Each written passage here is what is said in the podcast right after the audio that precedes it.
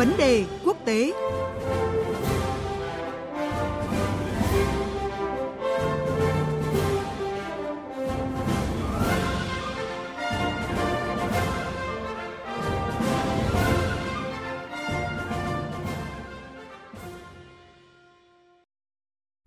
Thưa quý vị và các bạn, ngày hôm qua, thế giới tiếp tục chứng kiến một sự kiện lịch sử trong quan hệ Mỹ-Triều khi ông Donald Trump đã trở thành vị Tổng thống Mỹ đương nhiệm đầu tiên đặt chân lên đất Triều Tiên tại khu phi quân sự, cùng cái bắt tay lịch sử với nhà lãnh đạo Triều Tiên Kim Jong Un. Với diễn biến bất ngờ này thì chuyến thăm Hàn Quốc của Tổng thống Mỹ bỗng chốc trở nên vô cùng đặc biệt, có ý nghĩa quan trọng trong bối cảnh tiến trình đàm phán hạt nhân Triều Tiên đang rơi vào bế tắc trong thời gian vừa qua. Để có những phân tích cụ thể về những diễn biến mới này thì chúng tôi có cuộc trao đổi với phóng viên Phạm Huân, thường trú Đài Tiếng nói Việt Nam tại Mỹ. Bây giờ xin mời biên tập viên Phương Hoa. Vâng, xin chào anh Phạm Huân ạ. Vâng, xin chào biên tập viên Phương Hoa và quý vị thính giả. Thưa anh, bất ngờ có một cuộc gặp lần thứ ba, không những chỉ bắt tay chào hỏi xã giao như dự kiến mà hai nhà lãnh đạo Mỹ và Triều Tiên đã có một cuộc hội đàm dài tới 50 phút. Vậy cái diễn biến này cho thấy điều gì thưa anh ạ? Việc Chủ tịch Triều Tiên Kim Jong Un xuất hiện và nhận lời gặp Tổng thống Donald Trump tại khu vực phi quân sự giữa hai miền Triều Tiên thì đã là một cái điều bất ngờ sau một loạt các thông tin rằng là hai bên có thể hoặc không thể gặp nhau khi ông Trump chỉ đưa ra cái lời gợi ý trên Twitter chứ không phải là một cái lời đề nghị chính thức như là phía Triều Tiên đã phản hồi. Và như chúng ta đã thấy thì không chỉ gặp để chào hỏi xã giao mà hai nhà lãnh đạo còn có cuộc gặp kéo dài tới 50 phút, một cuộc gặp lịch sử khi ông Trump là Tổng thống Mỹ đương nhiệm đầu tiên đặt chân lên lãnh thổ Triều Tiên. Từ các cái diễn biến này thì đã làm nổi bật cái ý nghĩa của nó khi đây là cuộc gặp lần thứ 3 giữa Tổng thống Trump và Chủ tịch Kim kể từ cuộc gặp tại Hà Nội tháng 2 vừa qua.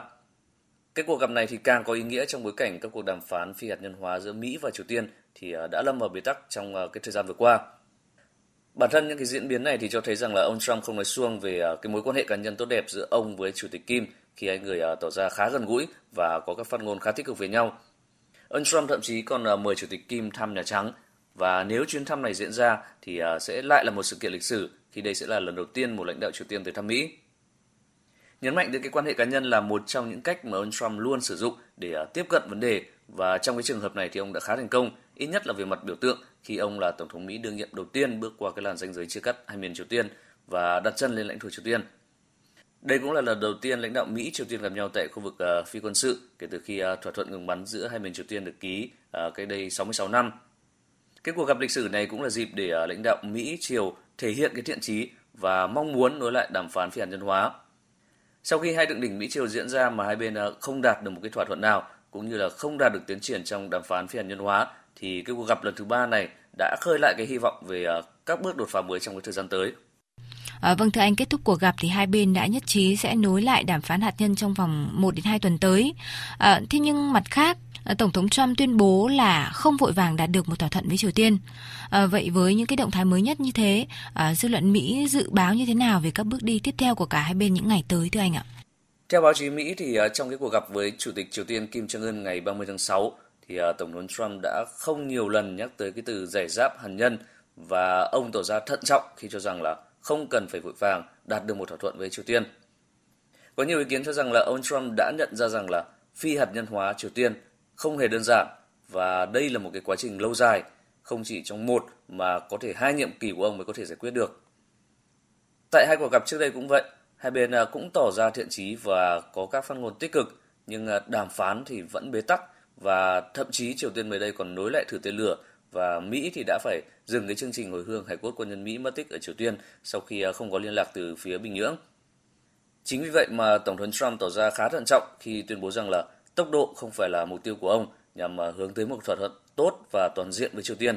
Và trong cái thời gian ở khu vực phi quân sự thì ông Trump tập trung nhiều hơn về cái mối quan hệ cá nhân tốt đẹp của ông với Chủ tịch Triều Tiên thay vì nói về phi hạt nhân hóa.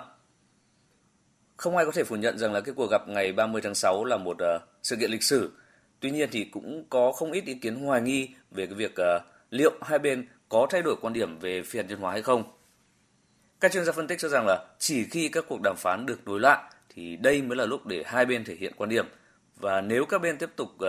theo đuổi cái mục tiêu của mình và không hòa hợp được lợi ích các bên thì khó có thể tìm được cái giải pháp cho thế bế tắc hiện nay.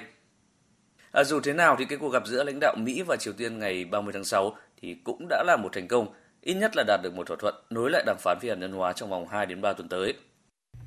Vâng ạ, có thể nói để có được những tín hiệu tích cực như vừa rồi thì không thể không nhắc tới Tổng thống Hàn Quốc Moon Jae-in trong vai trò trung gian hòa giải. Thưa anh ạ, liệu trong thời gian tới thì nhân vật này sẽ tiếp tục phát huy tiếng nói của mình ra sao để thúc đẩy tiến trình đàm phán phi hạt nhân hóa bán đảo Triều Tiên ạ?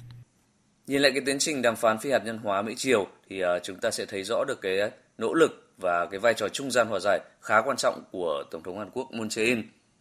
Hàn Quốc và cụ thể là cá nhân Tổng thống Moon Jae-in thì đã nổi lên với cái vai trò tạo ra thay đổi, thúc đẩy đối thoại Mỹ-Triều Tiên và nâng cao cái triển vọng phi hạt nhân hóa bán đảo Triều Tiên. Các cuộc thượng đỉnh Mỹ-Triều thì đều có sự đóng góp của cá nhân Tổng thống Moon Jae-in với vai trò trung gian của mình. Sau khi thượng đỉnh Mỹ-Triều tại Hà Nội không đạt một cái thỏa thuận do không tìm được tiếng nói chung, thì nhiều người đã cho rằng là cái vai trò trung gian của ông Moon thì đã giảm sút khi không thể kết nối được hai bên. Sự sẵn lòng của ông Moon trong việc một lần nữa đảm nhận vai trò trung gian là không thể nghi ngờ, nhưng Tổng thống Hàn Quốc đã phải đối diện một cái thực tế, đó chính là cấp độ mà Mỹ và Triều Tiên hiểu sai về nhau. Tuy nhiên thì với các cái nỗ lực bền bỉ của mình thì ông Moon đã giúp cho cái cuộc gặp giữa Tổng thống Trump và Chủ tịch Kim được diễn ra ngay tại khu phi quân sự, và có thể nói rằng là cái sứ mệnh nối lại các cuộc đàm phán về chương trình hạt nhân của Triều Tiên thì đã được ông Moon hoàn thành khá tốt. Mặc dù vậy thì vẫn còn quá sớm để có thể biết được rằng là Mỹ và Triều Tiên có đạt được các bước đột phá trong đàm phán hay không, nhằm tạo ra cái nền tảng để đi đến một thỏa thuận, nếu không phải là thỏa thuận cuối cùng. Với việc Mỹ và Triều Tiên thậm chí là còn chưa đạt được cái đồng thuận về khái niệm ổn định của phi hạt nhân hóa, thì Tổng thống Hàn Quốc Moon Jae-in thì sẽ vẫn còn nhiều việc để làm trong thời gian tới. Vâng, cảm ơn anh vì những thông tin và phân tích vừa rồi. Quý vị và các bạn vừa nghe cuộc trao đổi giữa phóng viên Phương Hoa và phóng viên Phạm Huân thường trú Đài Tiếng nói Việt Nam tại Mỹ về những diễn biến mới cuộc gặp Mỹ-Triều lần thứ 3.